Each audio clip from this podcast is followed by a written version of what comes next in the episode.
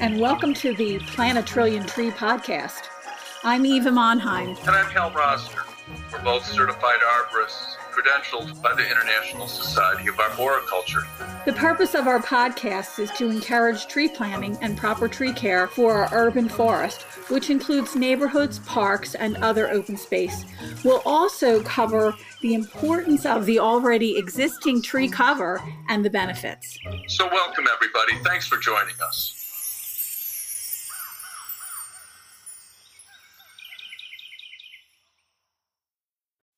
Julie Snell is a certified arborist through the International Society of Arboriculture, co-founder and principal at Tend Landscape Incorporated, which is a woman-owned landscape architecture firm in Philadelphia.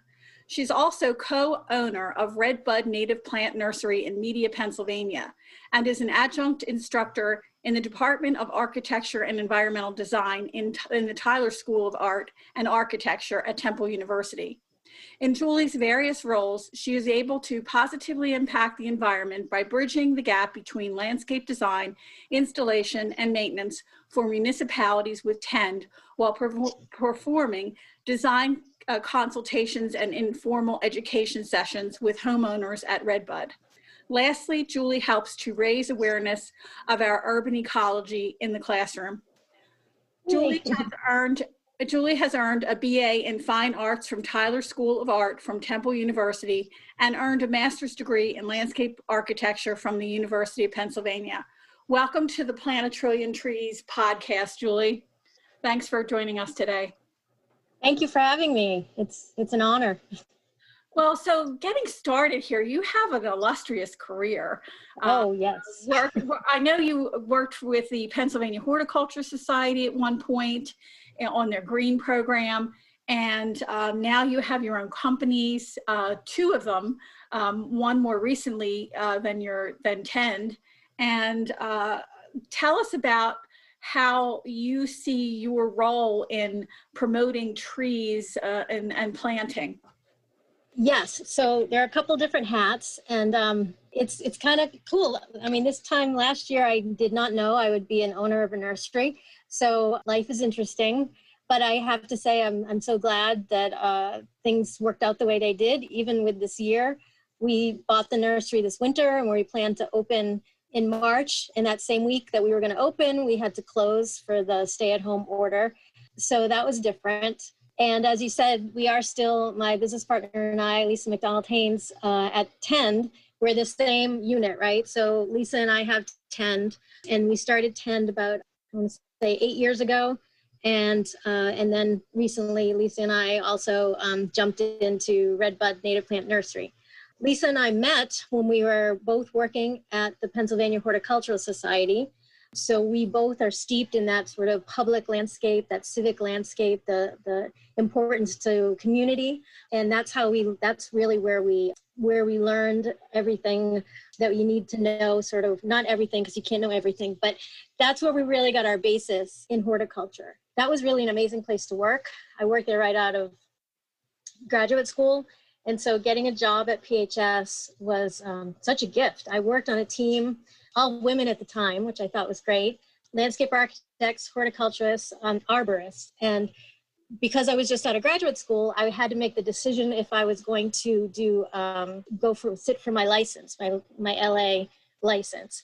And it was interesting. I decided not to do that then uh, because of the team I was working on, I started being more interested in landscape management. And so I figured that was sort of taking me away a little bit from the design piece.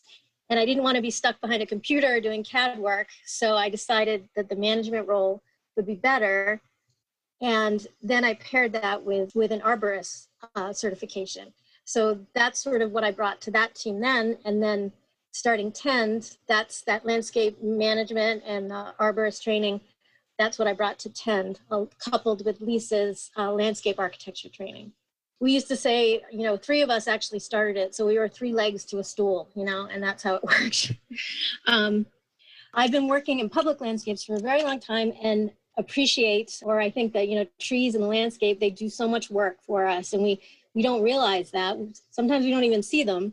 But working out there in the public landscapes in Philadelphia, um, it was the constant sort of challenge of, you know, keeping them alive and planting them and pruning them and the benefits, you know, are palpable. You can be on a block with trees and then you go on a block that doesn't have any trees and it feels so different.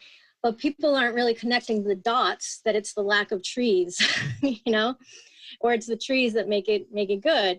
I think right now what I'm focused on focusing more on is like how do we connect those dots for people?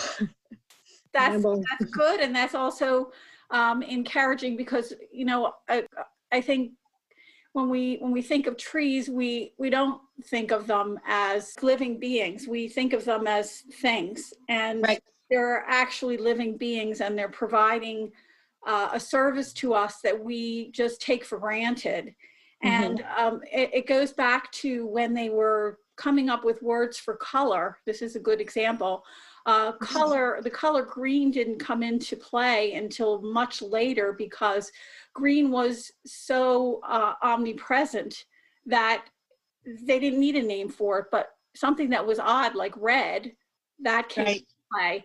So, so that goes to tell you that we just take it for granted. And you're right that having a block that doesn't have trees on it is markedly different than one that does have trees on it. And it certainly affects how people act and how they walk through the environment too. Sure, sure. What you were describing um, makes me think i thought you were going to say plant blindness because that's how i explain it when i introduce it to the temple students right? Um, something that i like to do with them is at the beginning of the semester i ask them to pick out a tree on campus somewhere and you know a tree that you can visit easily once a week. And i want you to visit that tree once a week and write down your observations and take a picture and just notice things. And it does take a, a while for for that to happen but and the responses were really interesting over the course of time because they didn't see it before and then they did right? But it goes to this plant blindness idea whereas like the green in the background is static it doesn't move but the animal coming at you does move. So that's sort of the origin of that plant blindness thing and it kind of fell to the background of not important. Well that's a terrific exercise. And you could explain you could expand uh, plant blindness to planet blindness, right? We're just oblivious to everything that we're doing in terms of corroding our uh, resources. Right, right. And our, and our overall environment. That's very true. And I think it's a, a perfect um, complement to your landscape architecture that you would buy a nursery and and I happened to visit it the other week, which was really exciting. It's a really beautiful spot in Media, Pennsylvania, right on Providence Road there. And uh, I think I think that now that's going to go hand in hand with what you're working on. And and how do you see, how do you see that uh, as a progression for yourself and your colleague Lisa um, down the road? Yeah, yeah, it was great to have you visit. Um, Eva and Hal a few weeks before that.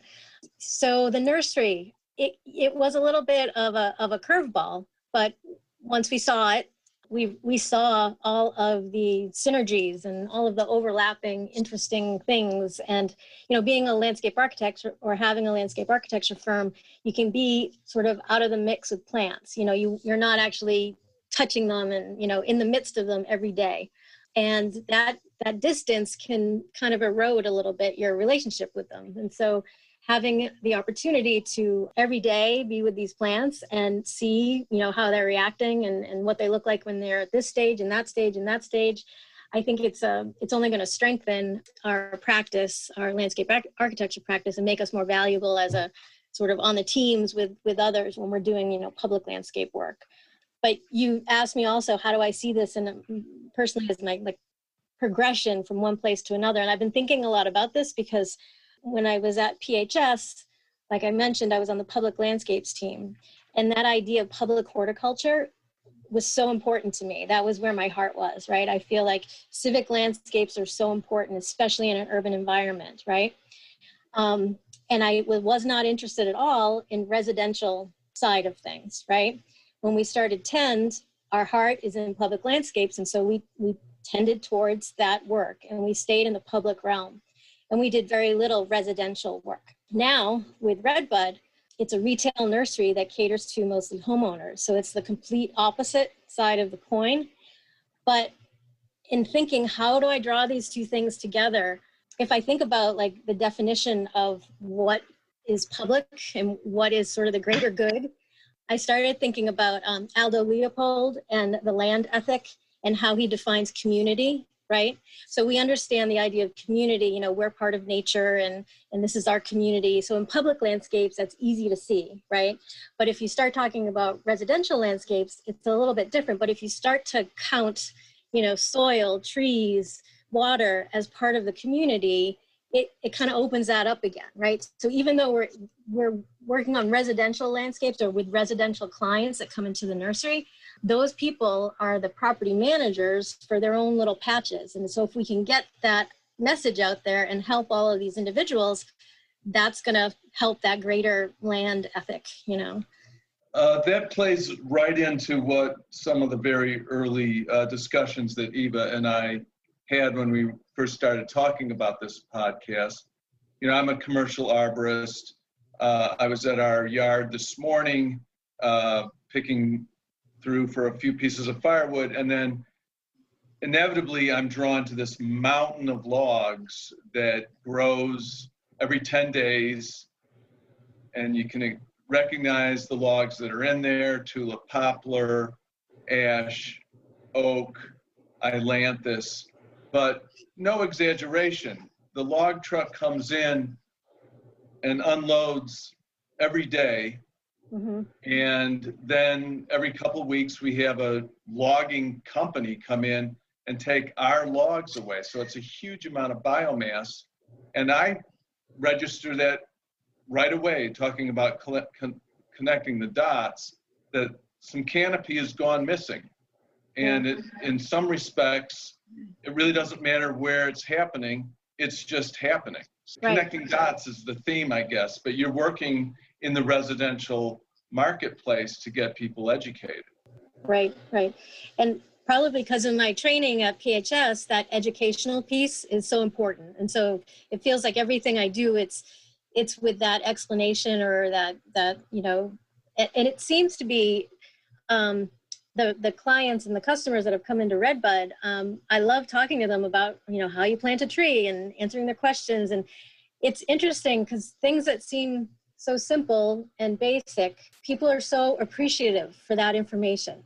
It's like mm-hmm. they're reconnecting to something and you know you've given them something and it just it makes you feel really good that you're able to to share that and that now they're going to take that knowledge and go back to their yard maybe they'll tell their neighbor maybe their neighbor will do it and not just for the nursery but for the sake of having you know six more trees out there right right and inevitably species or plant bias creeps into it a little bit but I feel like I'm starting to see more and more like of the young white oaks or black gum coming into the landscape and a few less Bradford pears and flowering cherries. Now, I just showed my cards in terms of plant bias, but again, to be able to recommend the trees that are going to give the great canopy and be host to pollinators and a whole group of insects is it's it, I, the word I always use is heartening, but it, it, it creates optimism for me. Me too. Yeah. I, I think that, um, you know, the largest parcels of land are owned by private people. And, you know, when we think about all the privately owned property, if we could make an impact there, that would make a huge difference in stormwater management, in how we um, cool our homes, um, whether we have solar panels on our homes or not or whether we make space for them or you know we we position the tree in the right place so that we can have solar panels on our house. You know those kind of things i think about all the time. And you know tree planting is is is just like having a heater. You have to have a heater. You should always have to have a tree um, because that also mm-hmm. provides the cooling and the and the comfort that comes with that tree especially during hot summer days so we started this podcast, uh, and almost at the same time, um, plant a trillion trees really became a meme and a hashtag. But as I play with that term and even I bat it around more and more, to me, it's really saying plant a trillion trees in urban areas, in the highly populated areas. Uh, a couple weeks ago, I got to sit in on a presentation that uh, PHS uh, and uh, Tree Philly had put together on Hunting Park, which I guess Oh. has the distinction of being the hottest neighborhood in the city. And you seem like a great person, Julie, to ask this question is, you live in South Philly, you look at tree pits, you've been looking at tree pits for your career. And when I first started uh, with the Hort Society way, way back, it was a three by three. Lately, I've been thinking, wouldn't it be great to just have a day-long symposium on let's rede- redesign this tree pit. Let's redesign the curb. Let's redesign the actual parking area to really create more soil volume and root zone. Any thoughts along those lines? Um, yes, let's do it. um, my thoughts are that trees, we're asking trees to perform many functions. And the Hunting Park study, what you just mentioned, being really a hot neighborhood because of the lack of tree cover, that's a, a great example to focus on because if there was tree cover there, it would be vastly different. Using that as an example, I think is, is really is really key. But what I think is that we're asking trees to perform a function, an infrastructure function. And the city's getting better, Philadelphia Water, right? They've established um, new stormwater regulations, um, made it a utility, right? So there are new uh, practices by the water department that is focused on green infrastructure, right? And part of that are stormwater tree trenches. And what I think is good about that is it's a utility, so it's infrastructure. And so in that way, it needs to be funded. It needs to be planned for and budgeted for and maintained over time, just like any other infrastructure would need. So if we look at trees as actual infrastructure, if we really truly look at trees as infrastructure instead of just saying, oh, it's a tree, it'll do its thing, you know, and we'll get a deal on this on this cooling wa- stormwater management thing. We're not going to get a deal if we don't take care of it. Yeah, If it's if we wanted to perform that function, we have to budget for that and fund it and have the skilled people out there taking care of those trees and then we get amazing benefits back we get so much back and that you know that neighborhood would be transformed heat wise and the transformation is, you know, I guess all of us love this dream of a transformed neighborhood. And you mentioned continuous pits. I just wonder if that day is coming because I was through um, Hunting Park a few weeks ago running an errand. And quite frankly, if I look at uh, a, a single block, and I, I think that usually might mean um, 20 row houses on either side, if there's six Callery pears, ultimately that's just not enough bang for the buck, you Right. know? So I'm, I'm asking it in terms of the, the design challenge so that we, you know, you really could have a serious amount of shade on a day like today, which is, you know, high humidity, bright Right. sun, and temperatures creeping up into the high 80s. Right. The water departments, you know, the detail for this stormwater tree trench, they, you know, it's, we're learning, it's, it's changing, you know, we're getting better at it, but it is a stormwater management feature versus a, a tree planting detail that is going to maintain that tree for a long time. The Okay, so- Just quickly, Yeah. so you're, you're saying that the trees are not necessarily secondary, but they're com- a component of a, of a bigger system? yes. And so I don't think we're there yet in getting, in getting it all to work together. Um, at least this is my opinion. when I see the detail and like how much stone they need to use versus the amount of soil, uh, just because to get the capacity, the holding capacity, and that's understood, right? But we, I guess we have to like have the next iteration. How do we account for enough soil to allow the trees to really, you know, mature, grow to maturity and perform their function or grow to what we, you know, are targeting them to grow. the maximization of uh, the function of the tree and the Mhm. tree itself.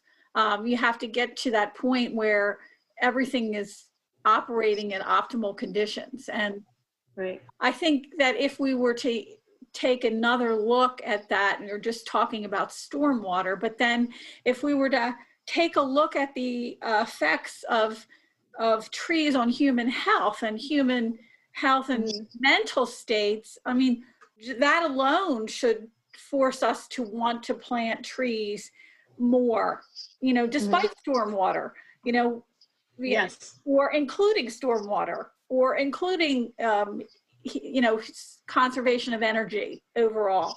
Those are things that you think about and i know that there's a new uh, new website called plant a trillion trees and it's mainly bureaucratic officials that have pushed for this and i Mhm. think that at that, that point i do believe that infrastructure will follow throughout the united states for trees everybody has to be on board. It can't just be one group. It can't be just two groups. It has to be a buy-in by everyone.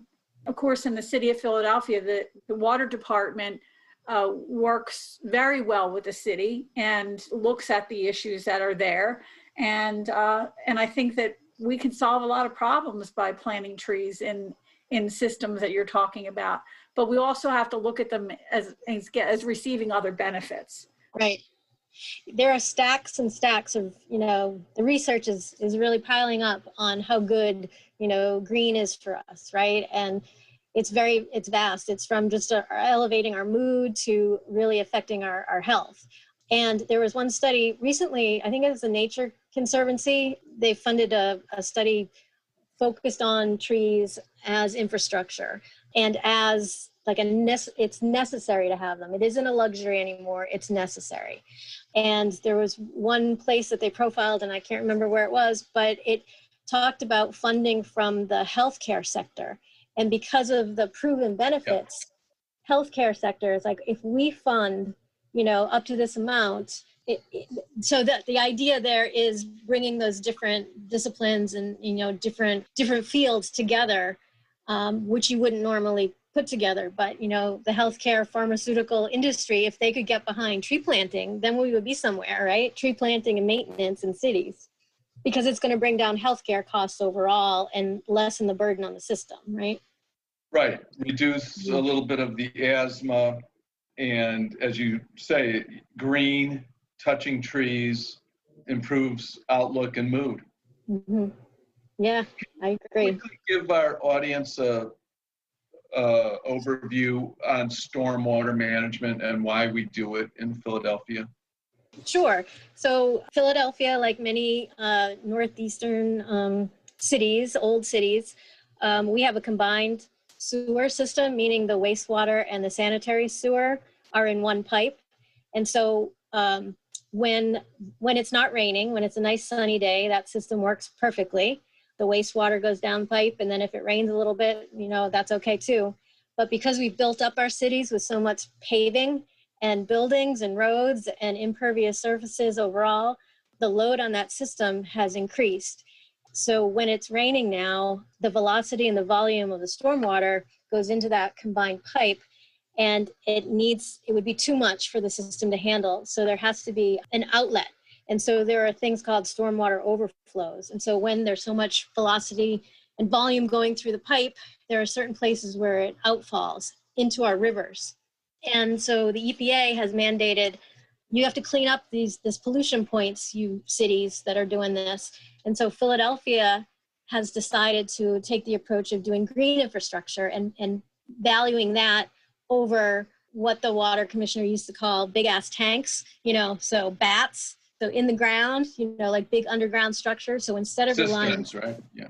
Yes, yeah. So instead of relying primarily on that, we're relying on a disparate, right? A system that's all across the city, smaller interventions, sort of to puncture little bit holes to allow infiltration. So we have a stormwater trench here, we have a rain garden here, we have an infiltration bed over here, and we maximize that as much as we can across the city, and we're able to lessen the pressure on the stormwater system as it is. Philadelphia is very low lying, right? So it's um, very close to sea level and there's a lot, there's different areas of the city where there's flooding is a serious problem.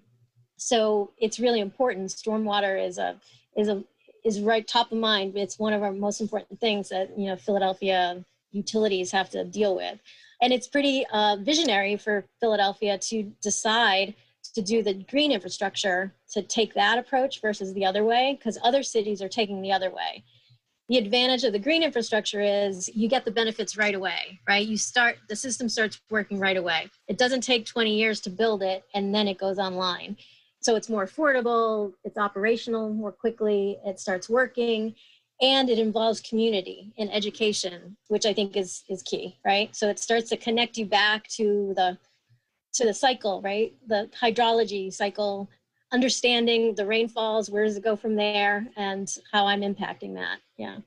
Well, so in in wrapping up our conversation today, um, you know, I was I was thinking uh, as you were talking that your your background and your uh, your work is actually very much like that stormwater system where you're pulling all the knowledge that you have and your holistic background into the ideas that are needed today to help stormwater runoff and to help trees survive within the the hot city environments and and you're able to uh, do that because of the knowledge that you have from all the different things that you've done with your background Before we let Julie go, uh, since she's always a resource of the new next big thing, can you give a shout out to the organization that you're involved with? You've been very helpful in steering me towards NOFA over the years, Northeast Yep. Organic Farmers Association. And I hope they're going strong. What's the other environmental group you've been working with? Uh, ELA, that's the Ecological Landscape Alliance. Okay, Yep. And um, I'm, I'm on the board this, this year, just this year of ELA. And in the past, I've also helped with um, a local conference, a Mid-Atlantic conference that happens in uh, the fall.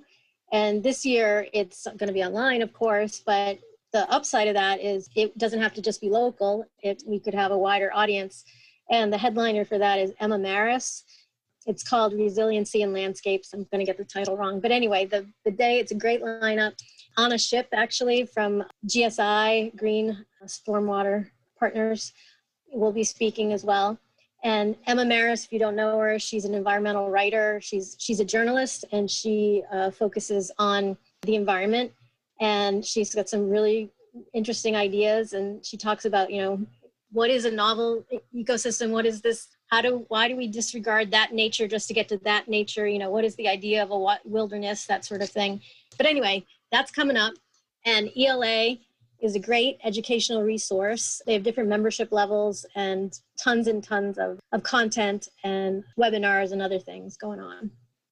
fantastic. I'm really glad that you could be with us today julie and um, we really hope that everything goes well for your new nursery and Thank continue to grow in a media um, with your redbud nursery and um, I, I can't think of a better person to have on our show Yeah, I can't wait to have you back, maybe even next week.